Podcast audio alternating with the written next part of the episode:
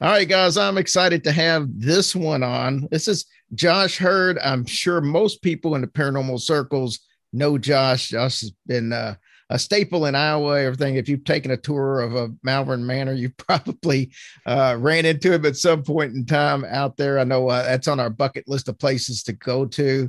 Uh, also, you're member of the of the G Crew, and, and uh, some of you are probably familiar with that. But that's like a, a podcast that that these guys do. It's him and Nick Groff, Johnny Houser, and Chad Lindberg, and they bring on some of the most incredible guests. I know Chip Coffey's been on there. You name it, they've they've all been on there, and uh, I'm happy to have him on. Thanks for coming on, Josh. Oh, thank you so much for having me. I appreciate it. You know, and I didn't even touch on the fact that you do the Ectoplasm podcast which is part of the Podbelly Network where we're at. So we're we're kind of all part of the big family. That's been going Absolutely. on for a while. I love right, it. so I love it. I brought you on specifically for one reason, Johnny. Besides all the other accolades I could throw your way, Josh. I said Johnny. I don't know why I said Johnny. I got Johnny in my brain now. But Josh, the reason the reason I brought you on, you have a movie and a special event that are all coming up in Iowa in a couple of weeks. So let's start first of all with the movie 1903. This is uh, about the Van Meter monster, which is, I guess we'll say cryptid for lack of better terms. And it's actually, uh, I think it's one of the cooler cryptid stories out there, but it's probably also one of the lesser known unless you're in the area. Is that what prompted you to actually do this movie? Yeah, it's weird, man. Like I went I, I've always been a fan of like Chad Lewis, right? And and Chad Lewis and his writing and all that stuff. And I I've been to a couple of his lectures, and then I saw that he was speaking in Van Meter, and specifically about like the Van Meter monster. And I was like, I can't miss this. So I drove, I drove up there, I listened to the lecture, and I was like, man, I ended up like talking to him afterwards. And I was like, let's just go to the bar. Like, you know what I mean? Let's just go to the bar. Let's have a few drinks and uh and just talk shop more about this. And I've like I said, I've always been fascinated with just anything weird anyway. And for the Van Meter story to just be a few hours away from me, I was like, this is a no-brainer. I've got to do this. And so the story itself has always fascinated me. And I had to I had to make a film about it. You know what I mean? I'm like, I had to do this and uh and dive into it a little more. And so I took my my buddies along for the ride too. and I said, we are basically going to try to retell the the history as as best we can. And then we're gonna put ourselves at this mine where this winged bat-like humanoid creature flew down inside of and all of this and then they supposedly dynamited the the entrance to the mine shut and whatever was down there should technically still be down there. I mean we, so we we wanted to come at this from like different angles and we wanted to like obviously film everything that we possibly could but we also wanted to use as much tech as we possibly could. So we took like very sensitive microphones put them like right there on and at the mine we were able to then broadcast that signal back to like the camp area so we could take ourselves out of the equation and listen real time to to what was going on uh, inside of the mine itself. Um, the crap that we captured on on film I, I still am scratching my head. I have no idea what we captured. It's something phenomenal that is for sure. So I, i'm excited for everybody to finally be able to see this um, I feel like I've been kind of working on it and pimping it and teasing it for a very long time now. But with, you know, 2020 being the way that it was, we weren't able to come out with the film like we wanted to. Um, but this year, thank God, we're able to uh, right. finally get out there. And, uh, you know, so September 24th will be in Van Meter screening the film. And then, of course, the next day is the Van Meter Visitor Festival. Um, where, oh my God, I'm so excited. I love that. I love that festival that they do every year. So it should be a good time. Uh, for people who are unfamiliar with the Van Meter Visitor slash Monster, uh, can you give a brief synopsis without giving away much of the movie so at least people have an sure. idea of what you're looking at? Yeah. So back in it was late September, early October of 1903, there was this very large winged bat-like creature um, that was seen numerous times over the course of, I believe it was five days, in this very small, sleepy little town of Van Meter, um, which is kind of nestled right up next to Des Moines, Iowa. Where it gets kind of fascinating to me is the people that were witnessing this and and claiming to have seen this were not your stereotypical town drunk or whatever. you know what I mean? Right, they're, they're all credible. They were. These are, you know, bankers.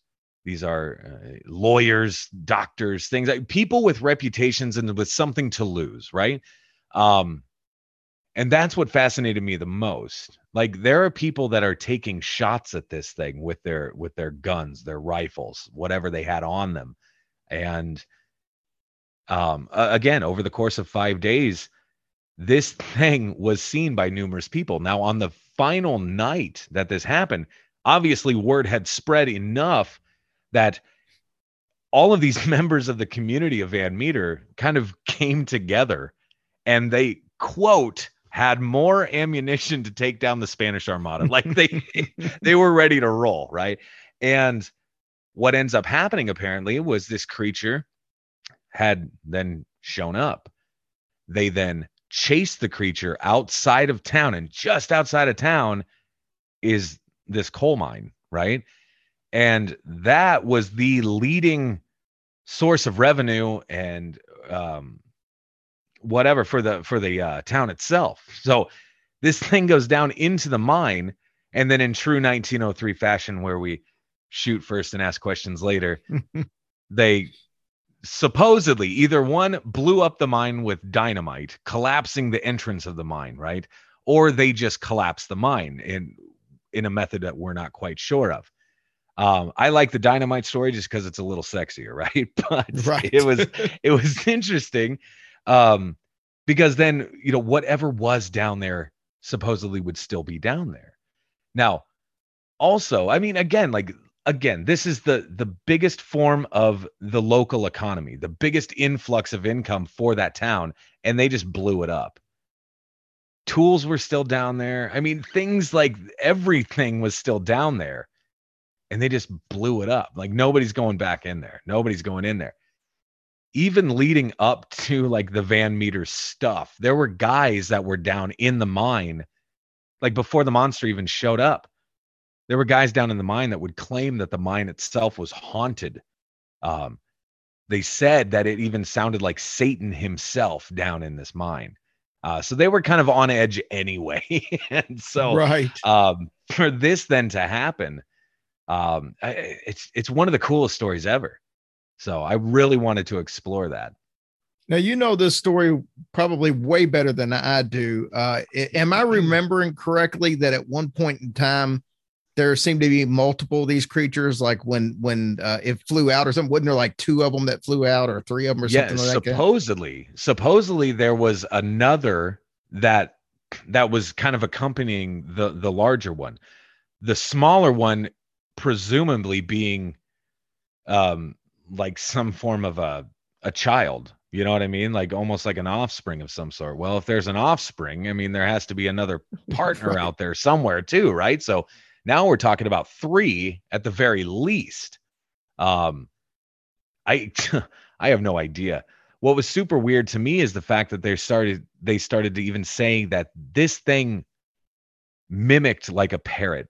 Like one of them saw them um, perched on top of this pole by a, a building and the way it descended the pole was very similar to that of like a parakeet or a parrot or something like that which very bird like uh, they also said it had a beam of light that would emanate from its face its skull or whatever um, like an elongated beak. I mean just bizarre stuff. Now even supposedly one evening uh, while this thing was kind of making its uh, its its comeback tour or whatever in the town of Van Meter. It was it was seen by this gentleman. Now back in 1903, these these people would sleep above or behind their businesses. Like usually they're on site.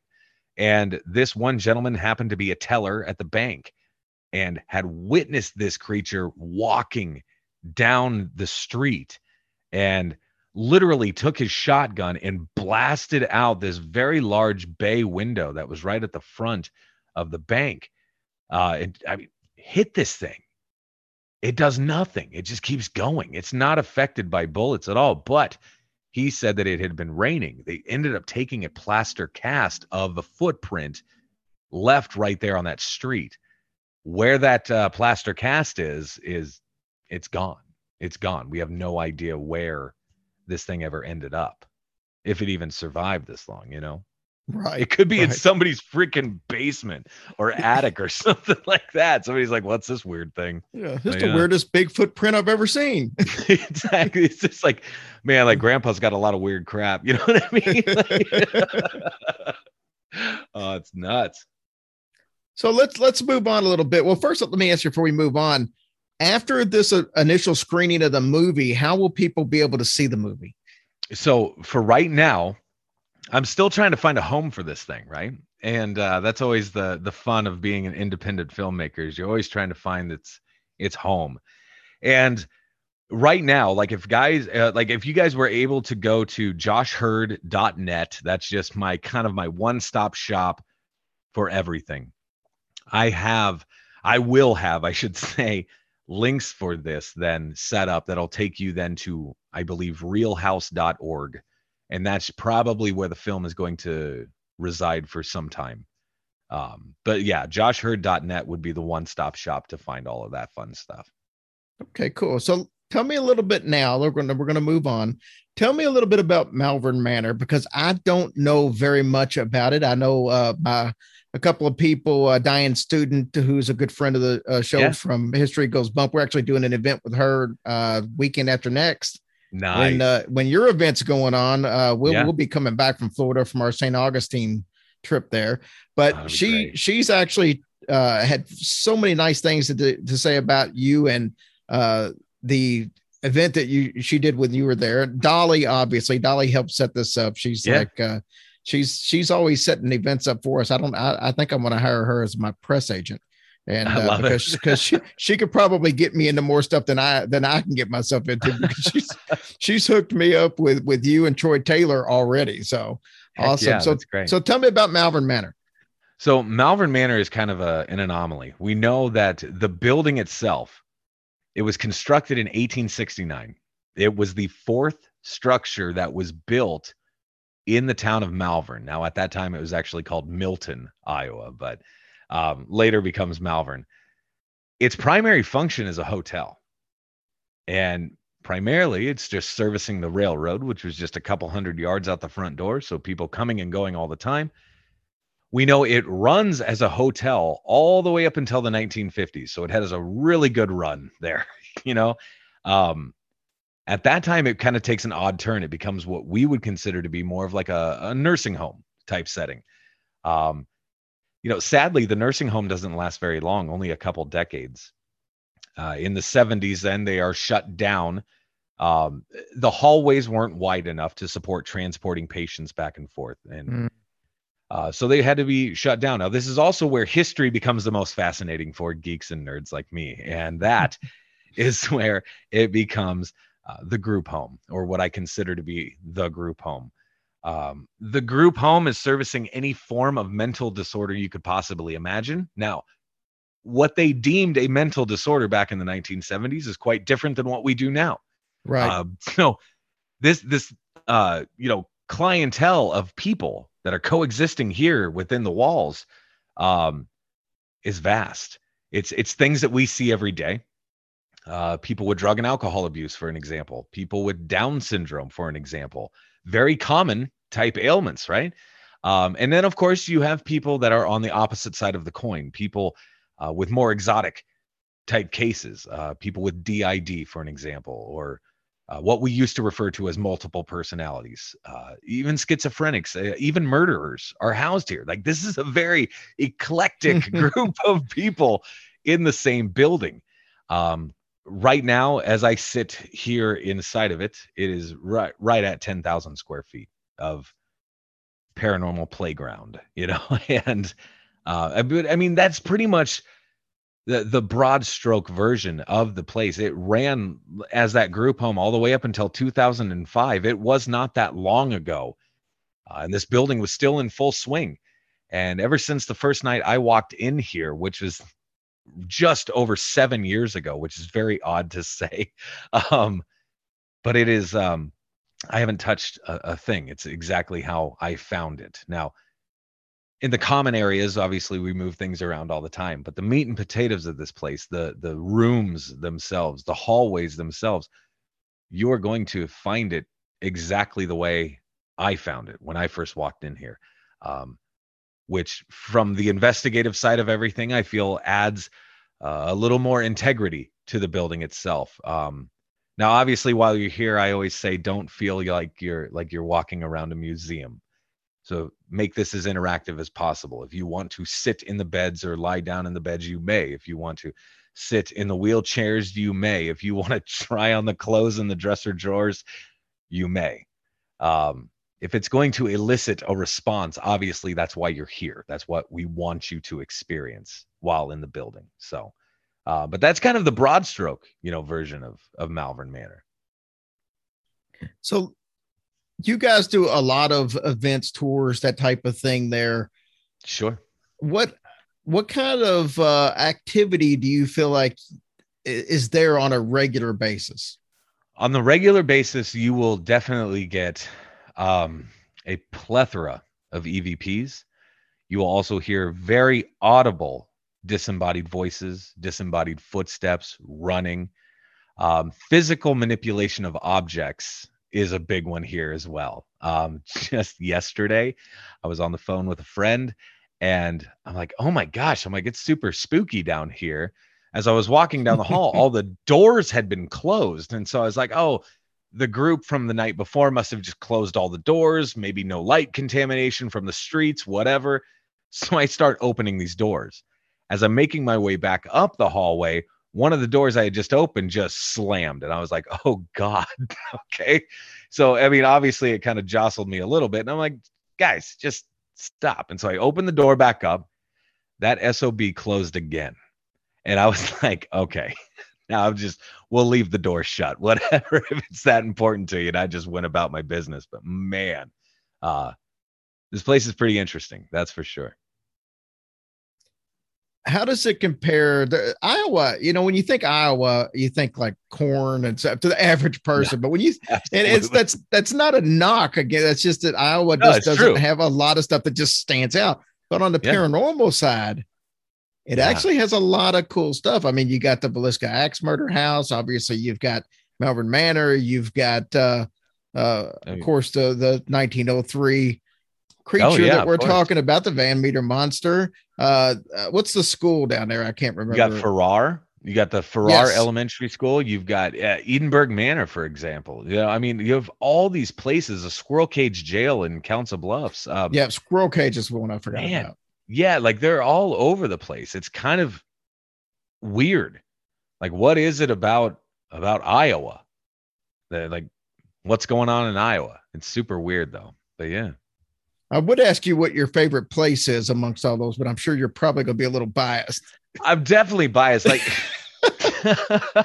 I'm definitely biased. It's certainly, you know what I mean. It's it's a labor of love, right? For for lack of a better term, but it's also become such a part of me and like doing all this research and all of this stuff. Like you really feel like like you know these people um, they've become like this weird extension of family for uh, for the most part. And usually when I walk in the doors, you know, I'm saying good morning. Uh, when I'm leaving, I'm saying good afternoon or good evening or whatever. And uh, you know, telling them, oh yeah, I'll be back tomorrow or whatever. I mean, there's always this. I don't know. It's so weird, man. It's so freaking weird, like having a place like this. But you know, like Villisca is also one of my favorite places. You know, like Villisca is one of those buildings that just keeps calling you back no matter what. It's just an amazing place with a nasty history. Um, and something that, you know, still to this day has not been solved. So there's no closure. Um, and I think that's also kind of adds to the allure of the place too. Well, let me ask you this because I always ask anybody when we get on the subject of Villisca. Yeah. Who do you who do you think did it? Because to me, it really seems like it's the it's the preacher, the out of town preacher.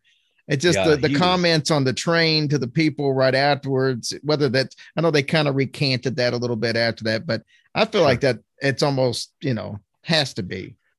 you know it's weird to me like i would totally agree with you i think that yeah reverend reverend kelly was probably the guy that did it um, there's also a really fascinating book that just came out a couple years ago called the man from the train and in that book they basically tell you exactly who the Villisca axe murderer and it's interesting their take on it just because they're following the same person uh, along the railroad right and so I thought that was an interesting take. I think they they reached a little bit, but that's just my opinion. You know what I mean? Other people could read that and think it's phenomenal, which it's really well done. Um, but yeah, like if I was a betting man, I would say it was probably Reverend Kelly, just because I mean the guy was psychotic. I mean, he was absolutely the cheese slid off his cracker. You know what I mean? He's he's he's so weird. Um, I mean, he's flat out said, "I did it." And they're like, they bring him in. They're like, ah, I don't know. Did you really do it? And I mean, he also said he worked for the Queen of England. You know what I mean? So Right. you're really not believing this guy anymore. And they let him go. They just let him go. No big deal. Whatever. So I don't I don't understand it. Um, you know, back then, this was in I mean, this was 1912. I mean, there's no such thing as you know forensics or anything like that. There's nothing like that. So I mean, will we ever definitively know who did this? I God, I would love to say yes, but I honestly don't think so. You know, it's it's uh we did an episode, wow, man, it's been three or four years ago now, but we tried to connect most of the famous axe murder cases and say how it possibly could even be the same person that did a lot of the the axemen in New Orleans, the Hinterkaifeck deal that could have Yeah. hopped on a, you know, if it was a if it was a German immigrant or something that had hopped on and came over here, there's a timeline that suggested Yeah. that a lot of those could have been the same person and then went back to Germany and there you go. and yeah just like scot free it, it's super weird too like we johnny and i we talk a lot about this um there seems to be a very odd connection between you know, Villisca, the Villisca axe murder house, and then Malvern Manor. And they're only, I mean, just a half hour down the road, you know? And it's uh it's weird to me. Like Johnny and I have a lot of those what I call drunken 3 a.m. conversations, you know, where you like solve the world's problems, right? Like, oh bro. But it's interesting, like sometimes we we discuss this and how how feasible it could have been. Like when this building back in the year 1912, this building was the place to be in the area. And it's quite feasible that whoever did the killing there in Villisca could have stayed here at what was called the Cottage Hotel, either a night or two before, maybe after. I mean, could the Villisca axe murders have been plotted within the walls of Malvern Manor here? I have no idea, but it's a fun thought to entertain. It sure it's is. also kind of weird. but yeah, so speaking of drunken 3 a.m. conversations, the best. Yes.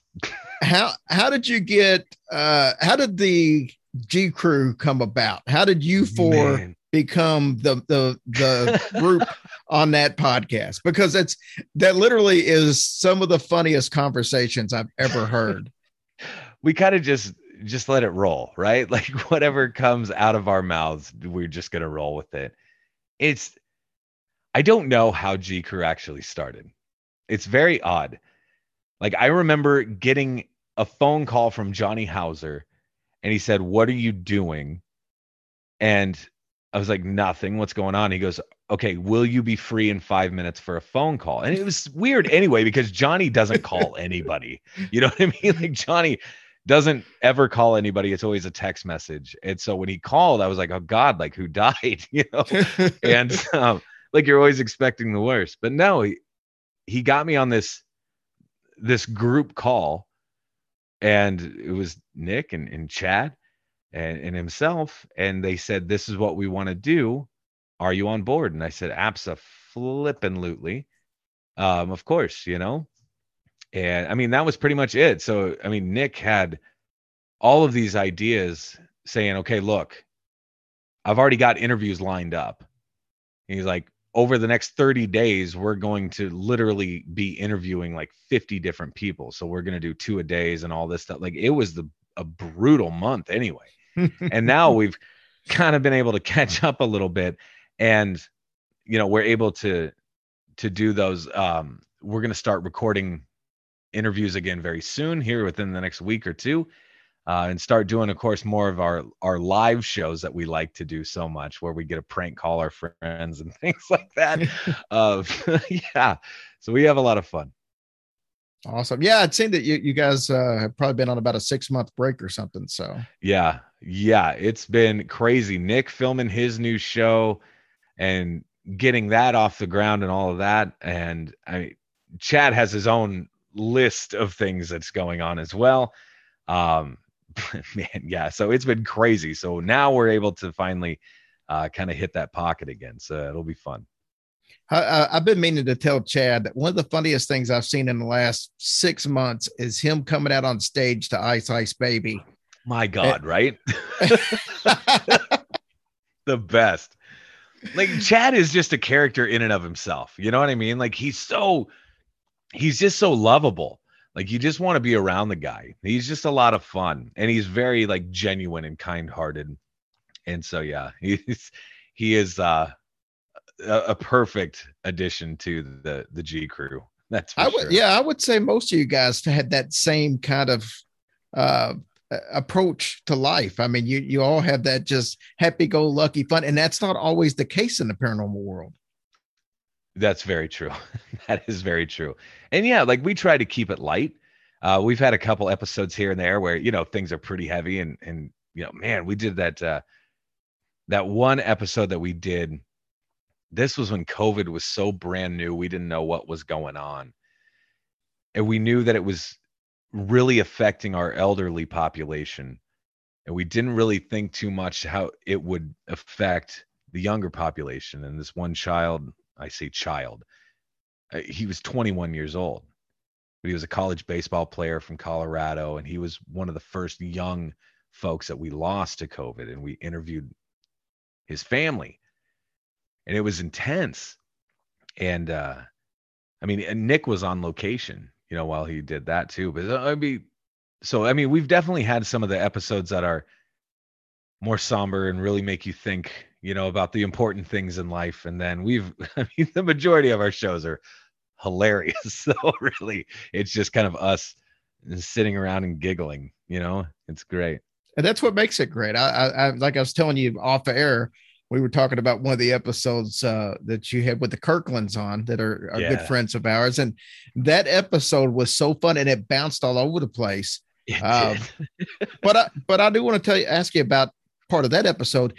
That episode, and we actually uh, uh, used some of this video footage when we had Nick on for our 200th episode of the Ashmore Estates when oh. Lee was able to film uh, a shadow figure type thing, and and uh, and and that whole clip uh, from the video itself, the whole YouTube clip. I mean, there is so much uh, emotion in yeah. that it it was amazing. Were you there for that night? I was not there for that night, and I wish I would have been. it's just phenomenal stuff. So yeah, but yeah, I wish uh, I was there. Ashmore's a very cool place, so uh, yeah. really enjoy it out there. Uh, plus, sure. I love I love the uh, the owner out there. I mean, I love that he helps out the uh, Lost Limbs Foundation stuff, and you know, it's uh, we, got the privilege uh, at CryptidCon, which was uh, down here in Lexington a couple of years ago. We got to sit up right next to Mike Couch, so we oh nice we, we, we got to know him really well over the weekend, and his sister Crystal, and fantastic yeah. people. So yeah, we uh we we love hearing uh, anybody that's helping Mike out. Oh, he's one of the best. He's one of the best. That's for sure. So, well, brother, it's been awesome having you on. I appreciate it. Tell everybody again uh, how to watch the movie, about the events coming up, and uh, I'll, I'll remind everybody go listen to the G Crew. Yeah, and and go listen out. to Ectoplasm because that's an awesome podcast also. Oh, thank you, brother. Thank you. But yeah, guys, uh, if you want to learn more, or check out anything. Uh, joshheard.net is pretty much the one-stop shop. You can find my books, my films, all that fun jazz, and the and the podcast as well. So yeah, check that out for sure. Awesome. Thank you so much for coming on, Josh. I know it was put together really quick, and I appreciate it. I appreciate it, brother. Thank you.